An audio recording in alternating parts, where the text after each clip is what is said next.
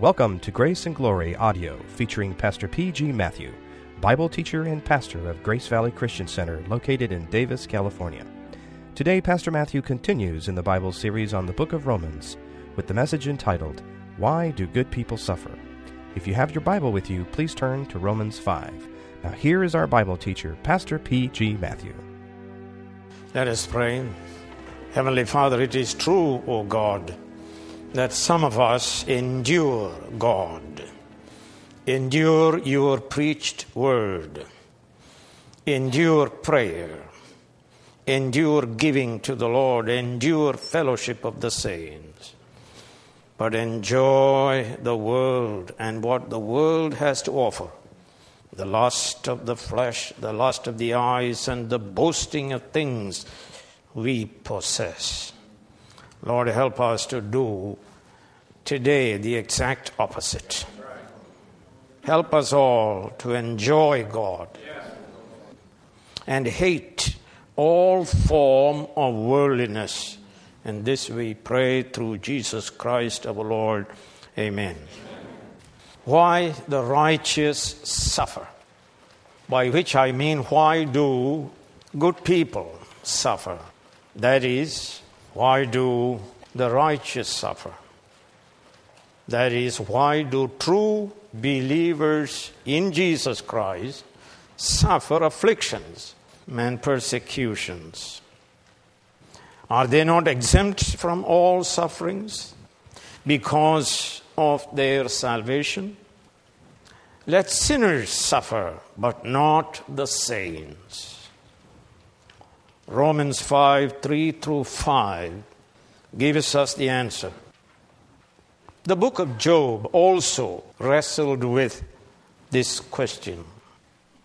Romans 5 through 8 teaches us the full assurance of our ultimate salvation, which is our glorification. That is the redemption of our bodies that is, we shall be transformed to be like Jesus Christ. Justified will be glorified. This is absolutely certain. It is our sure hope. We learned, having been justified by faith, we have peace with God. We are in God's presence and we triumphantly praise God. We rejoice in hope, or we could say in view of the glory of God. And this hope of our glorification is the dominant theme in chapter 5, 1 through 11. We rejoice in hope of the glory of God but not only so, verse 3, we rejoice also in tribulations. We rejoice in God, God who creates out of nothing, and God who raises the dead, God with whom nothing is impossible, God who cannot lie God who keeps his promises, who keeps every one of his promises. In fact, we read in Romans 8 and verse 30 those whom he called, he justified. Those whom he justified, he also glorified. Ekalasen, edikaiosen, edoxasen. It is already done. It is so certain the justified shall be glorified. So even now, even now, in the midst of tribulations and in tribulations, in this life, we are told that we rejoice in hope of our coming glory. And we are sons of God. The mission of Jesus Christ, God's Son, is to bring many sons to glory. God has chosen us in Jesus Christ before the creation of the world for the purpose that we be holy and blameless in His sight. That is, to be glorious. We are not chosen before the creation of the world, in other words, to be rich and healthy and politically connected and famous in this life, as some fraudulent ministers assert. In this life, in other words, we are sure to suffer. And so we notice that justified rejoice continually. That's the Greek expression tells us. We rejoice continually, even in tribulations, in this life, in view of our God promised and guaranteed glory. So, not only that we triumphantly praise, we rejoice, point number one, greatly in our present sufferings. The Greek word for affliction or tribulation is thlipsis. It has to do with pressure applied on your soul and body.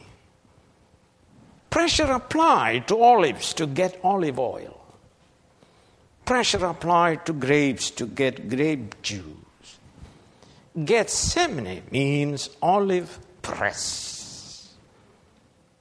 There was an olive press which pressed olives Gethsemane means olive press where Jesus experienced great, intense pressure on his soul. This sufferings, this suffering Christian experiences, has to do with all forms of sufferings, but especially sufferings experienced for Christ's sake because of our Christian faith as the millions of Chinese believers experience every day. So, sufferings include sickness, accidents, broken relationships, divorce, enmity of children, enmity of fellow workers, confiscation of property, slander, and martyrdom. So, let us look at what Jesus said. Jesus told us to expect this. Matthew 5, verse 10 through 12 Blessed are those who are persecuted because of righteousness, for theirs is the kingdom of heaven. Blessed are you when people insult you. And I, I experience this daily. Mine is not physical threat, it is spiritual slander. Blessed are you when people insult you, persecute you, and falsely say all kinds of evil against you because of me. Rejoice and be glad, because great is your reward in heaven, because in the same way they persecuted the prophets who were before you. And the opposite is Luke 6:26 when people say good things about you then that shows you are what? A false prophet. So a popular minister is a fraud. Jesus said, I have told you these things so that in me you may have peace. In this world you will have trouble. But rejoice. I have overcome the world. Paul said, he strengthened the disciples and encouraged them to remain true to the faith. And he told them, We must. It's not optional, sir. We must go through many hardships to enter the kingdom of God. He says in Philippians 1 and verse 29 It has been granted to you. It is a gift given to you. In other words, charizomai. What is this gift?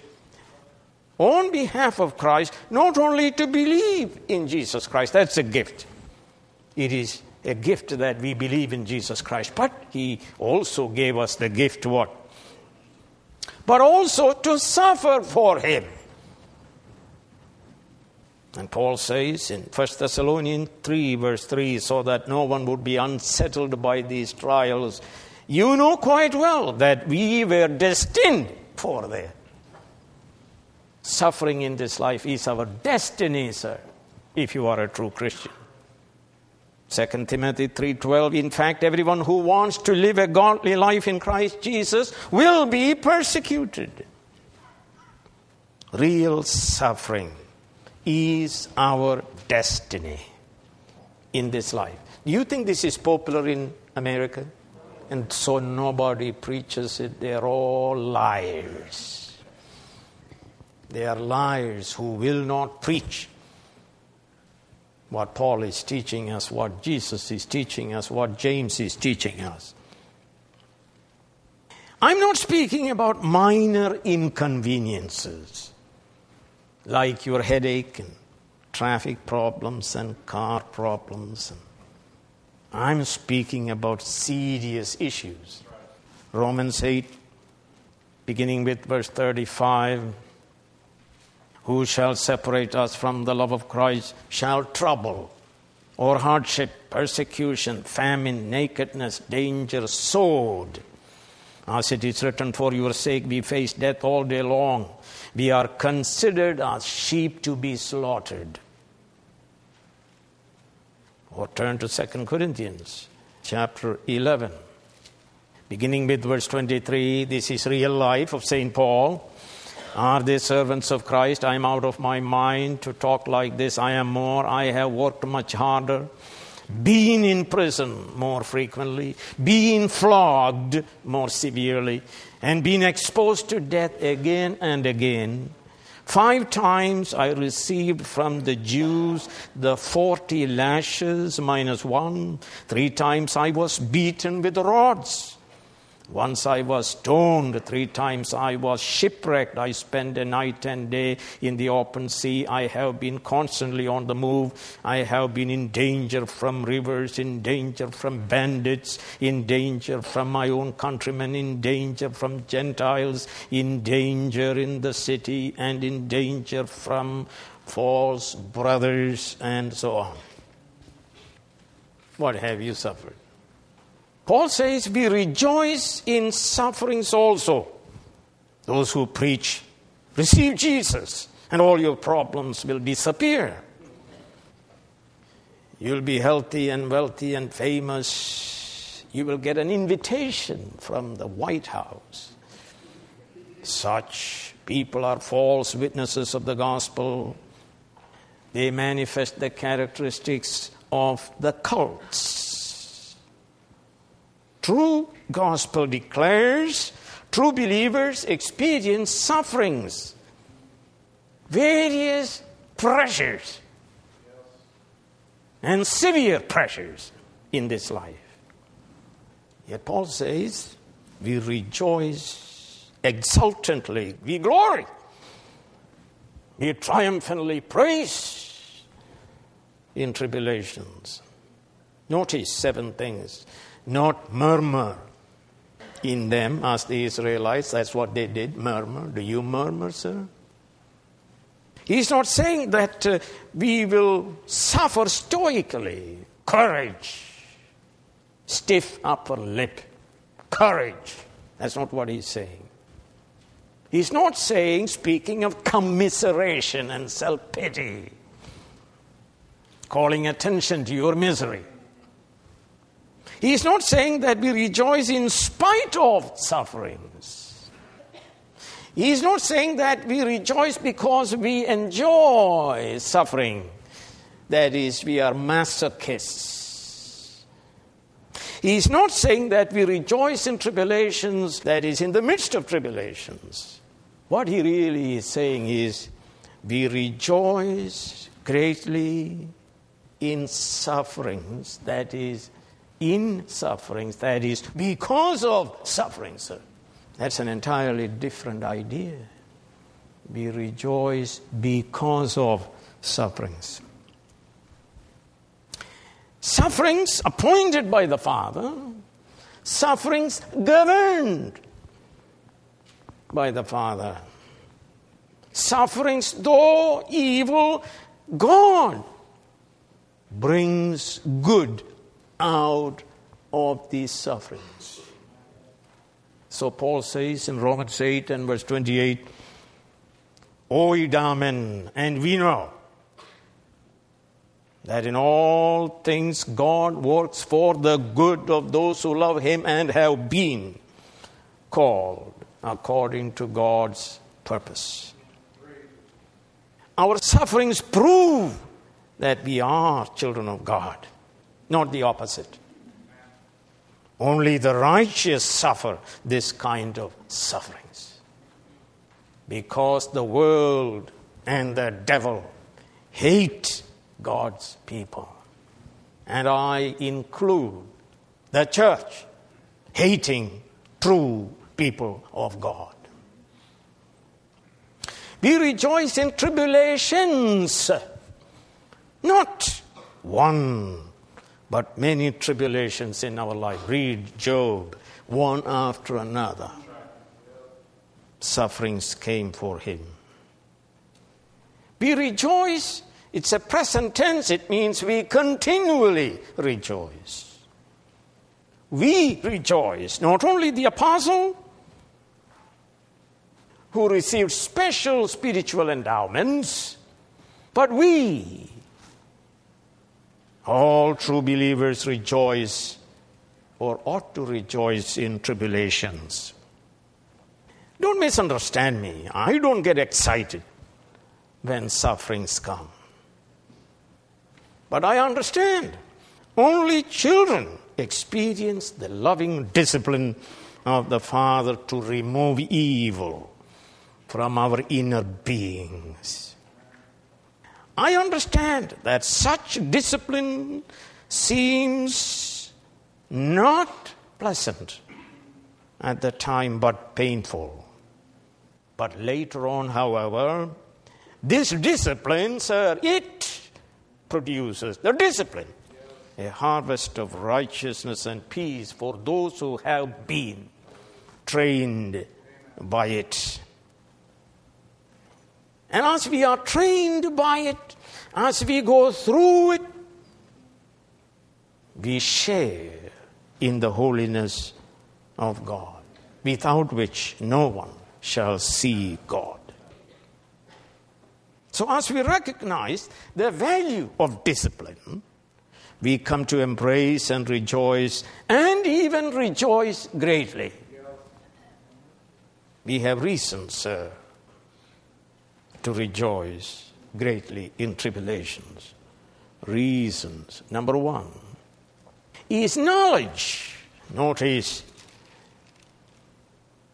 in verse 3, not only so, but we also rejoice in our suffering, knowing, because we know. a Eidotes, knowing, and continually knowing. Christians are educated people, not stupid, foolish people, mindless people. They are students of the one book the Bible, which reveals to us God's purpose and His holy will. And preachers are to preach and teach the Bible, not psychology, politics, science, sociology. Preach the Word, St. Paul said. Equip believers to face difficulties as they live their Christian life know God's good purpose in our sufferings. Remember the stony soil people in the parable of the sower. They represent foolish people who refuse to spend time to understand the gospel. They are defined by their feelings, not by their understanding. Such people receive with joy the word, but he's a rootless believer. So Jesus said, when trouble or persecution comes because of the gospel, they quickly fall away. They do not persevere to the end because they are stupid. They do not know. They don't want to know. It's too much to spend five minutes in the Word. They don't want to know God's Word. They are false Christians. True Christians, like the good soil people, they know the gospel, the will of God, God's design, God's purpose, God's plan. Matthew 13, verse 23 But the one who received the seed that fell on good soil is the man who hears the word and what? Understands it. Shall we together say? Understands it. He produces a crop yielding 160 or 30 times what was sown. And the same is told in Luke 8 and verse 15. True Christians know God's will from God's holy, infallible, written word. And they know it continually. They daily study the word, they rejoice in sufferings because they know the purpose of sufferings. So you notice, murmuring Christians are what's a stupid Christians. Foolish Christians, so that's a better word. Murmuring Christian is mindless Christian who will not get up in the morning to spend time in the Word of God. Murmuring Christians are those who refuse to exercise their mind to know the Scripture. They cannot say when trouble comes, It is written. What do true Christians know? They know that through tribulations, God works for our eternal good. They know tribulations initiate a process, a chain reaction that results in our sanctification of the interior beauty of our heart, which is a prerequisite to glorification. Turn to Zechariah 13 and verse 8 and 9 In the whole land, declares the Lord, two thirds will be struck down and perish, yet one third will be left in it. This third I will bring into the fire. I will refine them like silver and test them like gold. They will call on my name and I will answer them. I will say they are my people and they will say, The Lord is our God. The fire under the crucible of the silversmith purifies the silver in the crucible that experiences the heat. God is the refiner of people, His people. He purifies us through fiery trials to make us holy and blameless, fit for heaven. Turn with me to Psalm 119. We studied this in detail at one retreat. And after reading these verses, I'm sure you will welcome divinely ordained sufferings. 119 Psalm, verse 67. Before I was afflicted, I went astray, but now I obey your word. Look at the purpose, a grand and good purpose. Affliction brings you back to God and back to the Bible. And verse 71 it was good, notice, having experienced it it was good for me to be afflicted so that I might learn your decrees. Brought you back to the book. Verse 75. I know, O Lord, that your laws are righteous in faithfulness, that is, in covenant love. You have afflicted me. And verse 92 If your law had not been my delight, I would have perished in my affliction. In other words, when he was undergoing affliction, he was looking at the book. He was reading it. And he was delighting in it. And he was comforted by it. So then, knowing what? Tribulation, pressure produces, works, accomplishes continually what? Endurance. Tribulations reveals our impatience and produces patience. Nothing else shall produce the ability to endure, the ability to stand under pressure and confess Christ and be martyred. Nothing else shall develop our spiritual muscle power. The weightlifter's muscles are developed because he lifts weights daily. Tribulations uh, destroy our self confidence and pride. Tribulations send us to God to have God confidence to say, I can do all things through Jesus Christ who strengtheneth me. Read 2 Corinthians. Let me read it to you. Chapter 1 and verse 9.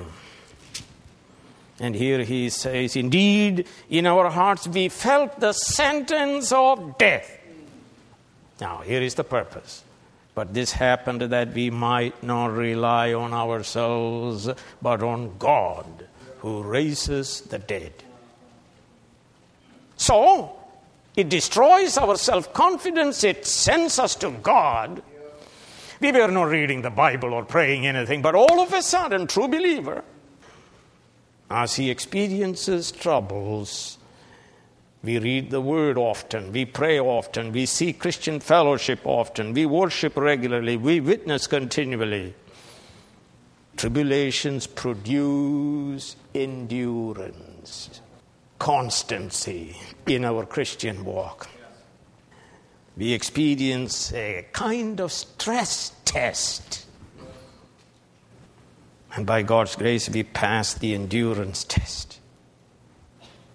Peter in chains, sleeps in jail. Stephen, though being stoned, sees the Lord and prays for his killers. Paul, beaten and chained and thrust into the innermost cell, from there he sings and prays. The three Hebrew young men walk with the Lord in the fiery furnace.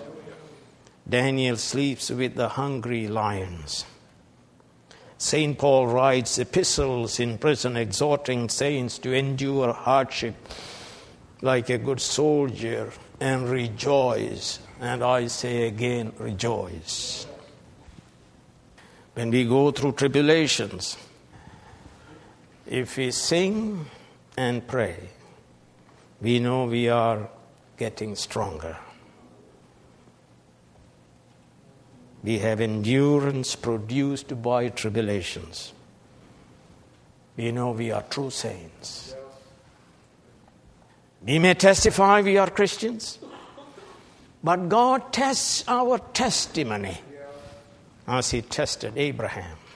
He was asked to sacrifice his son, his only son, his beloved son, son of promise, Isaac. And he passed the test. And God said to him, Do not lay a hand on the boy. Do not do anything to him. Now I know that you fear God because you have not withheld from me your son, your only son. Now, endurance produces godliness, my translation. Proof of character. Endurance produces the state of being qualified. 1 Thessalonians 2 4 speaks about God accredited servants, God certified. Endurance produces proof that you are of good character. It produces godliness. Hebrews 12, verse 10. You are sharing in God's holiness. You have a harvest of righteousness and peace as you endure God's discipline.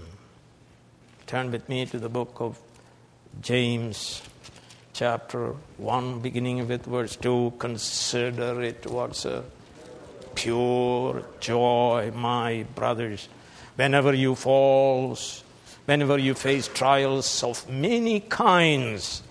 Here again, notice because what? You know, you know, sir, you know. It is taken for granted by James that believers do know through the Word of God. Because you know that the testing of your faith develops perseverance, endurance. Perseverance must finish its work. See, we pray right away, oh God, remove it, and you just, you know, no, nothing happens. Because you know that the testing of your faith develops perseverance. Perseverance must finish its work. God must finish His work. And He will finish it when you sing, and when you pray, and when you thank God, and when you rejoice greatly in the midst of tribulations. And the purpose is so that you may be mature. God doesn't want immaturity. There is a revolt against maturity. We like to remain infants so that we are fed and washed and taken care of. Perseverance must finish its work so that you may be mature and complete, not lacking in anything. That God wants His children to reflect His image, to have His holy character. And look at verse 12 Blessed is the man who perseveres under trial, because when he has stood the test, he will receive the crown of life that God has promised to those who love him. He will be glorified, in other words. Sanctification, even through tribulations, is the necessary prerequisite and prelude to our glorification. Heavenly Father, we thank you for your plan and your purpose and your will. It is nothing but to make us holy and blameless.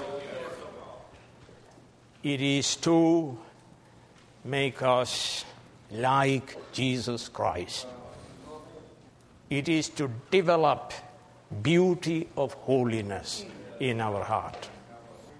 So help us, O oh Lord, to look into the book and learn that we may know your plan, your purpose, as we are led by you through troubles. And help us, O oh Lord, to embrace your dealings and kiss the rod that we may be qualified to see God face to face. For we pray in Jesus' name, amen. You have been listening to Grace and Glory audio of the sermon, Why Do People Suffer? Come back soon for more transforming Bible teaching from Pastor P.G. Mathew.